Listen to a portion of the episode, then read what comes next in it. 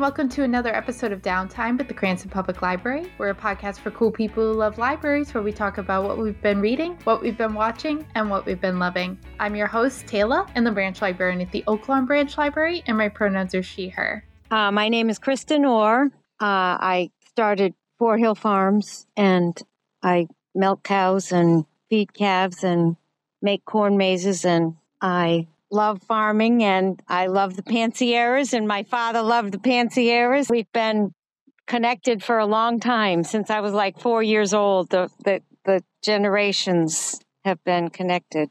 Hi, I'm uh, Carla Panciera, and I was raised on a dairy farm, although I no longer milk cows and feed calves. I miss it some days. Um, I live in Rowley, Mass. Right now, I grew up in Westerly, Rhode Island. I recently retired from my job as a high school English teacher, which I loved. And I am a poet, a short story writer, and then I have a new memoir called Barnflower or Rhode Island Farm Memoir. And I think that's part of why I'm here today. Yes, a little bit later in the show, we will talk, uh, Carla, about your memoir and you writing about your experience growing up um, in Westerly, Rhode Island in the kind of rural setting that you did. Um, and hopefully, Kristin w- can come in with her perspective as a current dairy farmer and um, will get the perspective of the then and the now of dairy farming and and living in rural Rhode Island. Um, but before we get into that, let's start off as we always do with what have you been reading? Okay.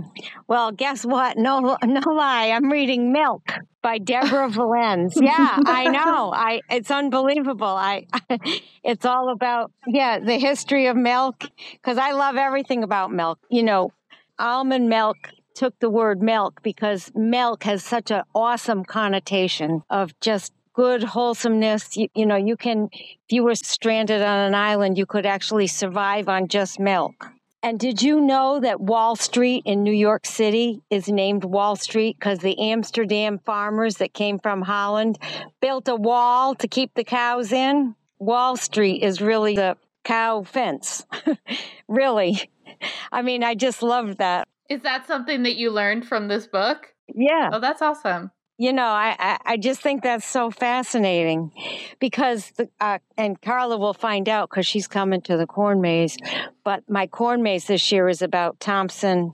I, I live in Thompson, Connecticut, but nobody ever told me what I'm going to tell you. Thompson, the man who Thompson is named after, was uh, the commissioner of the Royal Navy. And he was the fifth white person, meaning not Indian, to walk into the original Boston and so I have the wall that he had built, he had the colonists built that delineates New Boston. My town was used to be called New Boston. And I have the wall and it's 10 feet wide to delineate Thompson from New Boston.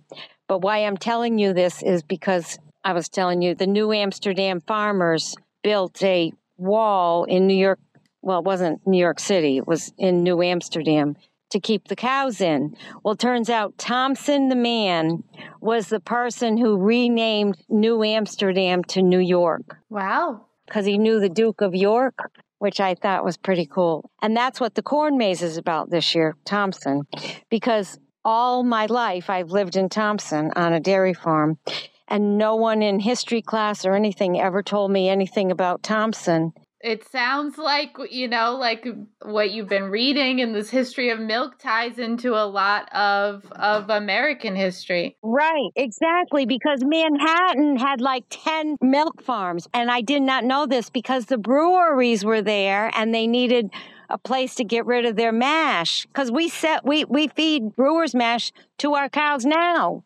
So they knew back then that it was a very valuable thing to feed cows it's so awesome. So yeah, sounds like a great place for people to start if they if they want to learn about more about where milk comes from. Carla, what have you been reading recently? Um, so I'm doing something called the Sealey Challenge, which was started by the poet Nicole Sealey, and it's in August. You read a book of poetry a month. Mm. So I've read so far 21 books, and I think the best one I've read is by the uh, current poet laureate Ada Limón. It's called The Carrying. Uh, so that's one of the things I'm reading that I would recommend.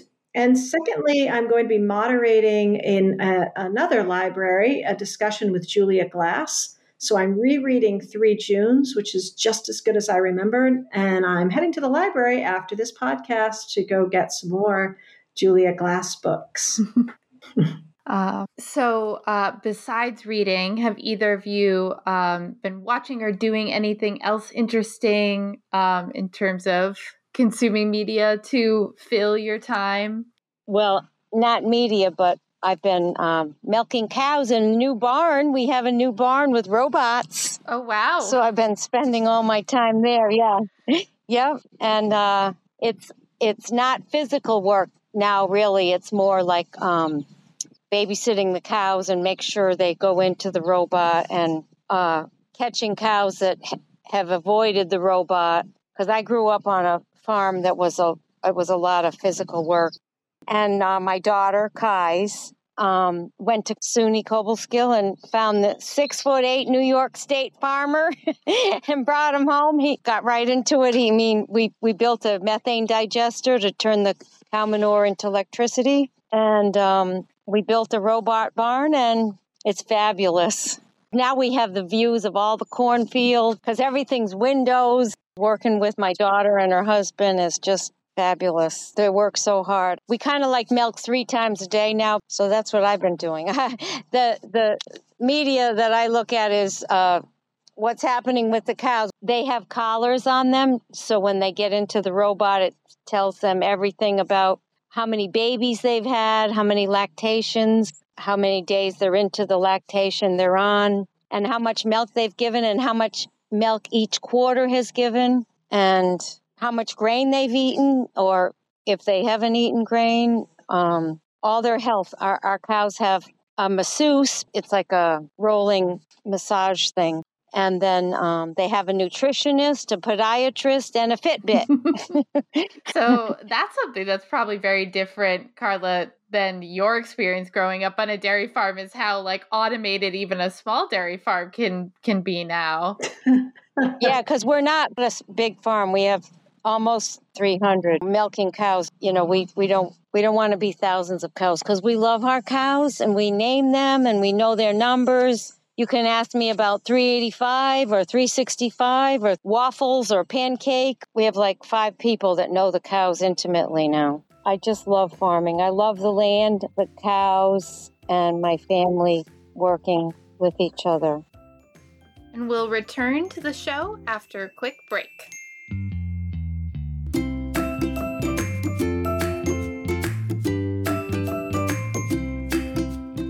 Do you enjoy knitting or crocheting?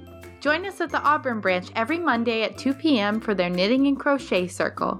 Work on a project, get help with something new, or knit for a charity cause.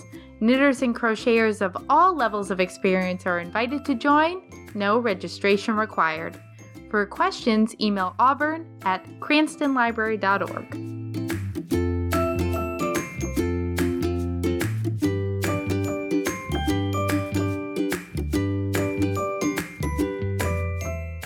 Users of Cranston Public Library can now access their favorite digital magazines using Flipster. Flipster offers an easy browsable reading experience. Users can browse magazines by category as well as perform searches for specific titles. An online newsstand provides a carousel of most recent issues as well as a carousel of all issues, allowing for quick access to magazines. Go to cranstonlibrary.org and click the link Online Resources You Can Use Now to find more information on how you can access Flipster. Flipster also has an app available on Android and iOS. I want to make sure that we have enough time to talk about your book, uh, Barnflower, Carlos. I mean, you said it's a memoir, so it's about your life, but maybe a little bit more about um, the memoir and, and, why you decided to write uh, a story, a memoir, uh, you know, about your life. I didn't plan on writing a book. I'm a fiction writer, really. That's what I wanted to be. And I was struggling with fiction. And so I, I wrote, I decided one day I was just going to write this essay about one cow, this one cow we had. Her name was Darcy. She had been a 4 H project. My father was one of the people who began dairy 4 H programs in Rhode Island. And he would loan calves out for two years to 4 H kids. And, and once the cow's calved, which they do at two years old, start milking, the cow would come back to our farm and join the milking herd, and the kid could raise her calf or get another calf if she had a bull. And when Darcy came home, she just she didn't want to be there, so she kept breaking through all these fences to get back home. Oh wow! And at the time, I thought the reason she wanted to get back home is because the 4-H'er who leased her was so handsome and he was 16 I was 12 and I had a crush on him and I thought well of course she's trying to get home. And you know the more I wrote about it the more I thought about it I realized oh she wanted her calf of course right? She wanted that that simple life she had where she was one cow and not one of like 225 cows. Um, and as I was writing that, I thought, wow, if I could tell Darcy's story, but I have all these other stories, you know, as Kristin was just saying, like we know our cows, right? So, oh, I could do 29 story and I could do Penny's story and I could do Kitty's story and I could do the whole story of Bettina's family, right? So all these ideas came to me and I felt really excited about it. And sometimes when you try to write every day and come up with your own ideas, excitement isn't part of the game. And the more I wrote, the more I realized that really there's nothing I could say about the farm that doesn't intimately involve my father and my relationship with him. And so that's really what the book became. That's awesome. I mean, my father, when we were down in Westerly, he would visit the Pancieras just because they were at farm. Yeah. He wouldn't go to the ocean. He would go to the Pancieras. yeah, you could see the ocean anywhere, right? yeah, exactly. You can't see the interesting Pancieras anywhere. so it sounds like the cows were very much at the center of the story, but you're saying as you worked on the novel, you found that the center was really like your father and and your relationship with him. Yeah, I mean, my dad was a famous farmer. My dad developed a bull called Osborndale Ivanhoe. Yeah, and um, Ivanhoe's still, you know, one of the foundation sires of the breed. And because of that, and, and in those days, the successful farms, by and large, were farms that were run by very wealthy people. So Ivanhoe's owner, his breeder, his original owner, was a wealthy woman from Connecticut named Frances Kellogg, and she did a wonderful job. And she was an amazing woman, very forward-thinking woman, way ahead of her time, probably hundred years ahead of her time. And she she sold the interest in an interest in that bull to my father when the when the bull was only a couple days old and my father brought the bull back to our house we had a herd full of his daughters and so when people started uh, watching our cows go to fairs like washington county fair the big e they the, it generated a lot of interest in the bull and ultimately he was bought by a bull stud so you know, people all over the world knew my dad, and I would be at fairs with him, and I'd be sitting on the show box while he was getting his cows ready, and people would come up to me and say, "Are you Aldo Panciera's daughter?" You know, and it, oh, well, that's awesome. you know, it's a bit of a rush when you're a kid. I mean, he's my, he was my dad. I was close to him. I spent every second of every day that I could with him. Um, my mother always was trying to get me to take swimming lessons or go to day camp or do, and I didn't want to be anywhere except with my father. And then he also, but he also, oh, awesome. but he also had this other celebrity going on. And so, you know, but the years that I worked with him, the Ivanhoe, you know, I remember the last Ivanhoe daughter, but that those kind of glory days were gone. And and as Kristin knows well, you know, farms are all about the work. There's a lot of work to farms, and it's the same yeah. work yep. every day. And when it changes, yep. it often doesn't change for the good. It's often because you're dealing with some kind of emergency or crisis or something like that.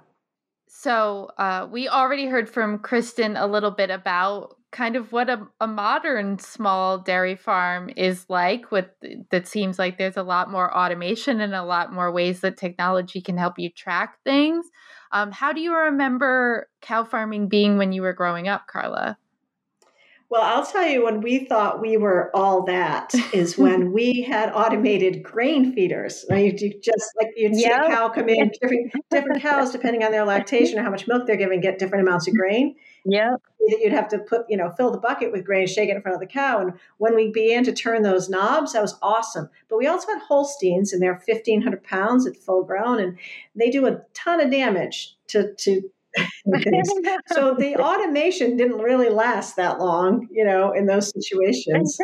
Um, the way that we knew how much milk a cow was giving is once a month, we would actually have a human being who came to our farm and he would step into the pit with us and he would have this whole sheet with our cows names on it and he would say oh okay that's that's darcy. Well she just gave 44 pounds tonight and tomorrow she gave you know she gave 52 and and then they would make these calculations based on that. So it was hard hard data that was handwritten on those Xeroxed pages. I mean, we had things, of course, we have a, a registered herd. You do have pedigrees, multi generational pedigrees on your animals. You have birth certificates, those kinds of things, but not the kind of data that uh, farmers like Kristin's family are collecting right now. Believe me, this is, yeah, we've only just been in this barn three weeks. So this is all brand oh, new. Wow. I mean, yeah, so it's unbelievable. Every day I just go down there and count my blessings. I'm just so, so happy because we we can be with our cows and see them. It it's also new to me too because we were physical hard work in the other barn. Just just heavy. You can see why people farming doesn't some go out of business because you can't even find help that will work that hard, you know? Right. And that is something that was is the same now as it was then. You know, we really had a hard time. Yeah. Yeah, we can't find help because it's hard. It's really hard. And it's smelly and it's, you know, and you don't get Christmas off or anything like that. Yeah, we we're we're down to like five employees, and that's in, almost include. Well, like I'm not an employee because I tell her I'm going to clock out now. Duh, you know I'm not really an employee. I don't get paid, but I'm down there six or seven hours. Um. So, Carla, what is something that you want people to take away from your book? Either maybe like um like changing a misconception about rural life or or just like what what do you hope people take away from reading your story about how you grew up? Um, i think that's twofold. I think what's been great about this book what's been my favorite thing this is my fourth book but i've not gotten the response from any of my other books the way i've gotten response from this book. And partly that's coming from farmers and people who know this life and people i don't know like i've seen comments on other people's Facebook posts that say something like, you know, she, I've lived that life. I understand that. She got it. She understood it. And that, and you know, it was my life too, even though it isn't now. So I, that's been really good. I mean, everybody wants to see their story told somehow. And I hope, I really hope that I farmers think I've done that life justice. It, that would be the highest praise, and it would also be the most painful criticism I could receive if they felt like I didn't get it. And then the second thing I think I want is that so many people are far removed from this life. You know, you know, my dad, my dad, yeah, my dad was oh, born in totally. 1911, and when I was growing up, there were there were four dairy farms wow. in Westerly. There are three working dairy farms in Rhode Island yeah. as a state right now. So you can see that this way of life is is gone and I want people to understand that this is where your food comes from and this is what it takes. And you can choose to have a beautiful farm like Kristin's or you can choose to have a factory farm somewhere where nobody knows the name of the animals and no no family is really working as hard as they can to just keep that lifestyle and that land. So those are really two of the things that I hope the book accomplishes. Yeah, I agree. You have to grow up with a love of the land and a because just walking around with the cows, I mean, you know, when little boys come and then they hold their nose because it smells and everything, I'm like, you know what?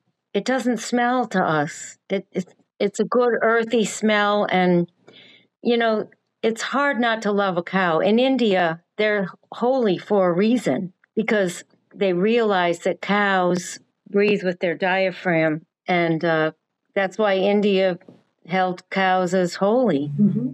because they were they thought that they were meditating.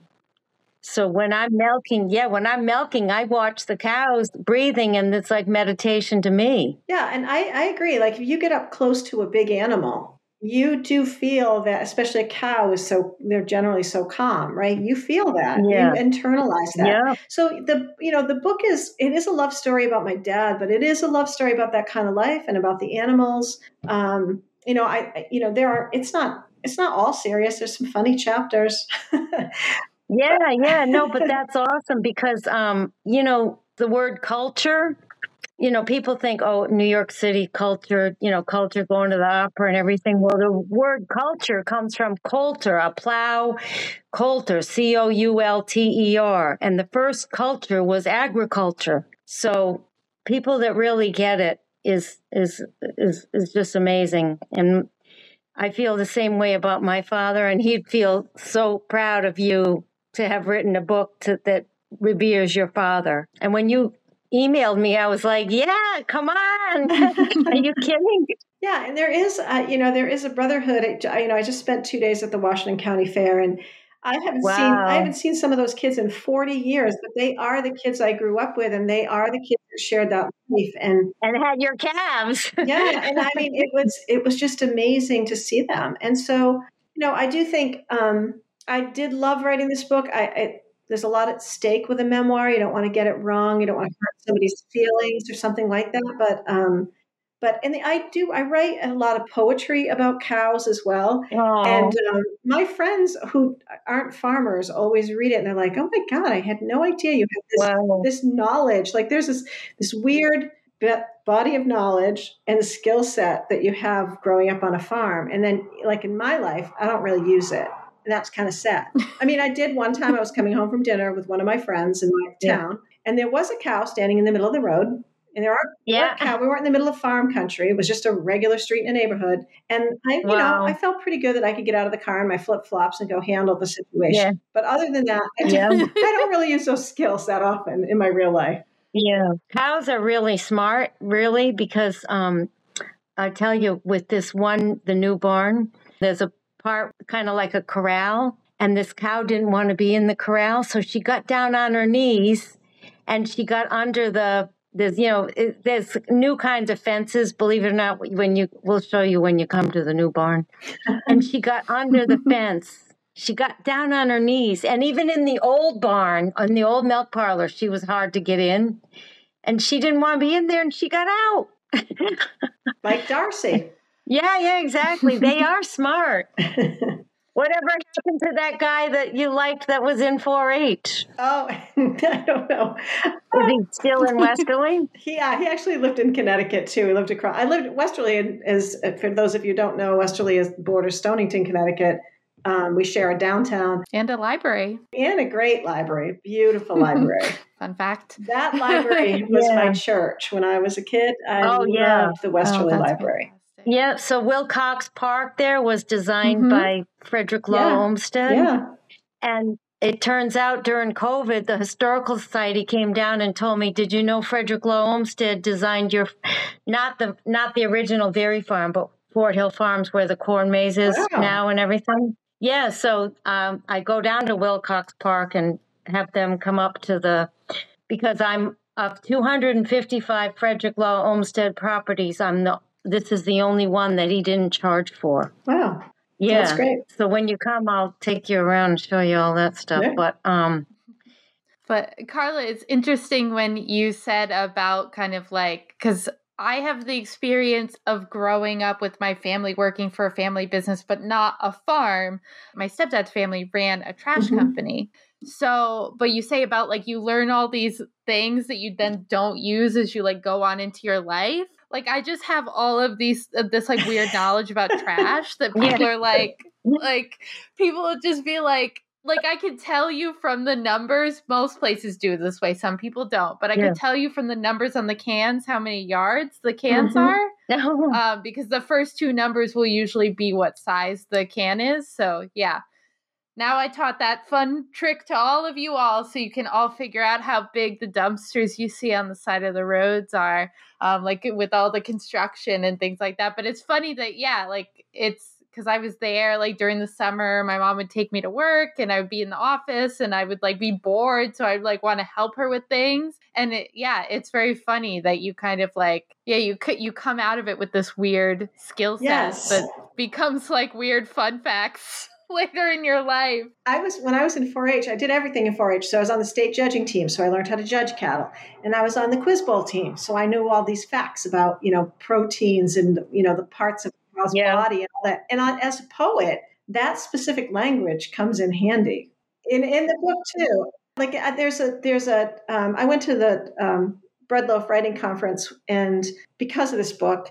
and there was a chat. There's a chapter in it. Um, called the first story she tells of the place and and i talk about like the the you know parts of the body like the the brisket of the cow or whatever and the the the writing instructor brought that out as you know these are examples of specific language and it doesn't matter that sure. people don't know what those words mean like the normal person has eaten a brisket maybe but they don't know where it is on a cow on a living cow Right. Um, but you know that so for a writer and a poet to have that bank of language is really cool. But I will tell you that the skills that transfer. If your family has their own business, you understand what it means to have a stake in what your pa- parents do for a living, and nothing replaces that in your life.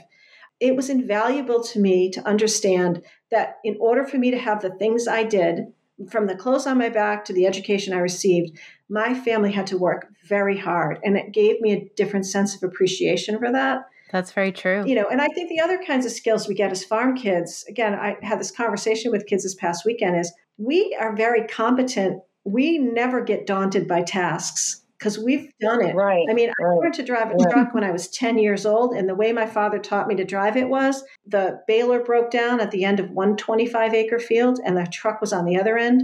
And he said, Go get the truck. And I said, Doesn't it have one of those clutch things? And he said, Get the bleepity bleep truck. And I walked over and I went bucking and stalling all across the field. But as a farm kid, you would never say, Oh, I, I don't know how to drive standard. I couldn't drive standard. Right. You just didn't do that. yeah, I have a Willys Jeep, and because of the Jeep was my father's first tractor, they bought a Jeep. But I still have a Jeep that's a standard, Yeah. and it's burglar proof. Nobody can steal it. Yeah. yeah, that is the one. I did not learn to drive standard. Uh, ha- having my family work at the trash company. Did you drive the truck? No, no, I never had that experience. The some of my like my boy cousins Yeah. d- did, and Yeah. yeah, we're like. I mean, no one tell the cops. We're driving, we're Yeah. driving trucks and things like not really off on the road, but like Yeah. bef- well before they had their license, Yes. uh, or like equipment and things like that. I didn't do as much of that, but uh, my mom had said that she didn't learn to drive standard either, even though my mom's side of the family did farm, uh, like vegetable farming, Yeah. so not Oh, yeah. livestock. Yeah. Um, but still, oh, in the course of that, she never learned standard, and she always is asking my stepdad to teach her how to drive stick. And he's like, "I'll teach you how to drive stick in a front loader, Yeah. uh, if you want." And so, yeah, it's kind of that funny thing of like, We can drive yeah. front loaders. Yeah, just yeah, just jump in a front loader. I'm You know, sure I- you'll do great. The other thing, Tayla, I noticed you said the boys drove the truck, right? Yeah, yeah, On yeah. the farm, my father was the first equal opportunity employer. Like, Yeah. if Yeah. he didn't care. if he's got a body out there, Yeah. My father wanted boys, and he Yeah. had three girls, and he said, then he finally. Uh, at, uh, when they he wasn't going to have any more, he said finally admitted the fact that the girls worked harder than boys ever would have anyway. so but yeah, you you take who you can get in terms of of help when when like you said when it's such such laborious Yeah. work, yeah, which is I mean, probably yeah. The first time I was ever exposed to sexism on the workplace is when I went to work in an office building in Boston. wow, I didn't, that didn't Yeah. on the farm because my dad was, yeah, she she can handle it. You know, at, we used to have people who would come to our house all the time to look at our cattle and try to con, to buy cattle or whatever. And after a while, my dad didn't want to deal with them, and he'd say, "Go on out there," and I'd oh, say. wow. Can we, can we, can we talk to your dad? Is your dad around? And he would say to them, She can handle it. And Yeah. if you want something here, she's the person you have to talk to. And again, wow, I was probably 15 years old. wow. But how empowering for you. Yeah, but you didn't. I didn't look at it that way. I just was like, Yeah. "This is the life we lead. This is this is our life. This is what we do." Mm-hmm. yeah, You know, so it's crazy to think of it now. My, you know, but that I, it, it still happens for farm kids. I'm sure. oh yeah, definitely. Yep. One day, one day I was milking. I started milking. Then my father came down, and there was a cow that was very, very spicy. And I don't. I would tell him, Dad, we got to sell her. We got to sell her. And she stepped on his foot and broke his ankle. And then he went to the hospital, and Kristin was left doing all the milking all by herself. I wasn't even Oh. 15. Yeah, I wasn't even 15. Wow. And that's a lot because that's your income. That's our income, the milk. That was it. Yes. I have a story in the book, same thing, a cow that just would kick, kick, kick, kick, kick, and I was trying to convince my dad to get rid of her. Yeah. And then in another another chapter, I'm trying to convince him to do a chore, and he does a different chore, does something Yeah. else, he breaks his arm. When he breaks his arm, then who has to get out there, right? Yeah. So yeah. Exactly. No, I, I, I, I hear you because um, one day my the baler broke, and my father says to me, "I'm going to go milk the cows, and you got to bring the trailer up to the field and here's a pitchfork and put all the hay on the trailer loose. I couldn't yeah. believe it. The whole field on the on the trailer. I was I, am five two now, so I don't even know if I was five two then. and if you see, you know, in the olden days, those men putting the loose hay on the trailer. Every time I go by that field, I thank my father for the work ethic I have. I still get up at Carla. I still wake up at quarter of four, because you know what? I would rather wake up on my own than to be woken up by my father because he had people all loved him, but guess what? He was a hard driver. Mm-hmm. He and I was the only daughter that milked, so if he if I wasn't awake at quarter of four, I heard his voice and I'd rather get up on my own than hear him. So uh Carla, if people want to check out the book or your other work, uh, mm-hmm. where should they go online to find more information about that? Um, you can put my name into Google, and my um, blog will come up. And I did spend the last the last year doing some related stories to the book in preparation for people to read the book, just to give them some background. Uh, the book is from Loom Press in Amesbury, and you can definitely buy it from the publisher. You can buy it from any online um, book sources. You can come to see me at Kristin's farm in. Yes. I'm, I'm coming there in October for a book signing. And the Cranston, I'm coming to the Cranston Public Library at 2:30 p.m. on October 14th. So you can check out our website cranstonlibrary.org for details of the event and register. So we wrap up the show with a segment I call the last chapter where we talk about a library or bookish related question. So I thought I would ask you both, where is your favorite place to read? I have a weeping beech. I made a little office under the weeping beech and I have a table and a chair and the weeping beech was planted by Frederick Law Olmsted and it has all curly branches and everything and one of them is perfect for me to have a desk. It's a desk, a living desk under this tree. Yeah, so ah. I'll show you when you come. Uh, I like to go to bed relatively early. That's probably farm day stuff too. And I love to take a book with me when I go. I love to read a book before I fall asleep. So, I and I listen to tons and tons of talking books when I'm out, when I'm driving, when I'm working, when you know, walking, weeding my garden, whatever. Um, yeah, always have four or five books going. Yeah, I do too. Wow. I have one at my daughter's house at the farmhouse. I have one here. I have one in the Jeep. I have one in the pickup truck. And I have one upstairs and one downstairs in my own house. Yeah. Carla, has there been any interesting, like, is there any interesting audiobooks that you've listened to recently that really stand out to you as well done that you've enjoyed? I love listening to Kate Atkinson's books on on uh, online. I just love the British accent. Yeah. she's a great writer. She's an amazing writer. And, and you know, whether she's writing something like, um, oh, I can't remember the name of it, but the one that keeps reliving the World War II bombings in England, mm. you know, that's a really profound book, or the mystery series that she has. But I love, I love those books. I love listening to those books. Um, you know, I listen to podcasts. I, I listen, I'm always, I don't like to just kind of, I don't know, I have to be busy again, I think as as a, as a legacy of being a farmer's kid, yeah. I have to be busy all the time, and that is whatever I'm doing, and I'm accompanied by some kind of story or podcast. You know, even I, you know, I do sometimes. I love quiet too, but just always been a bookworm. so, thank you both for joining me, and thank you everyone for listening. Um, if you would like to reach out to us and answer our last chapter question or just reach out to the show, you can do that by emailing us at downtime at cranstonlibrary.org. And you can also reach out to us via social media with the hashtag downtimecpl. If you're feeling generous, please rate and review on Apple Podcasts or wherever you get your podcasts because it helps people find the show. Thank you again for listening. And this has been another episode of Downtime. Downtime is a project of the Cranston Public Library and is produced by Elena Rios, Robin Nizio, and me, Tayla Cardillo. Audio engineering by Dave Bartos. Our theme music is Day Trips by Ketsa and our ad music is Happy Ukulele by Scott Holmes. Links to the books and movies discussed can be found in the show notes. Remember to rate and review Downtime on Apple Podcasts, connect with the podcast on Facebook, Twitter, and Instagram with the hashtag DowntimeCPL, and if there's something you'd like to hear on the show, send an email to downtime at cranstonlibrary.org. The views, thoughts, and opinions expressed are the speaker's own and do not represent those of the Cranston Public Library. The material and information presented here is for general information purposes only. The Cranston Public Library name, in all forms and abbreviation, are the property of its owners, and its use does not imply endorsement or opposition to any specific organization, product, or service. The content of this episode is the property of the Cranston Public Library and may not be reproduced without express written permission. Join us next week for more downtime.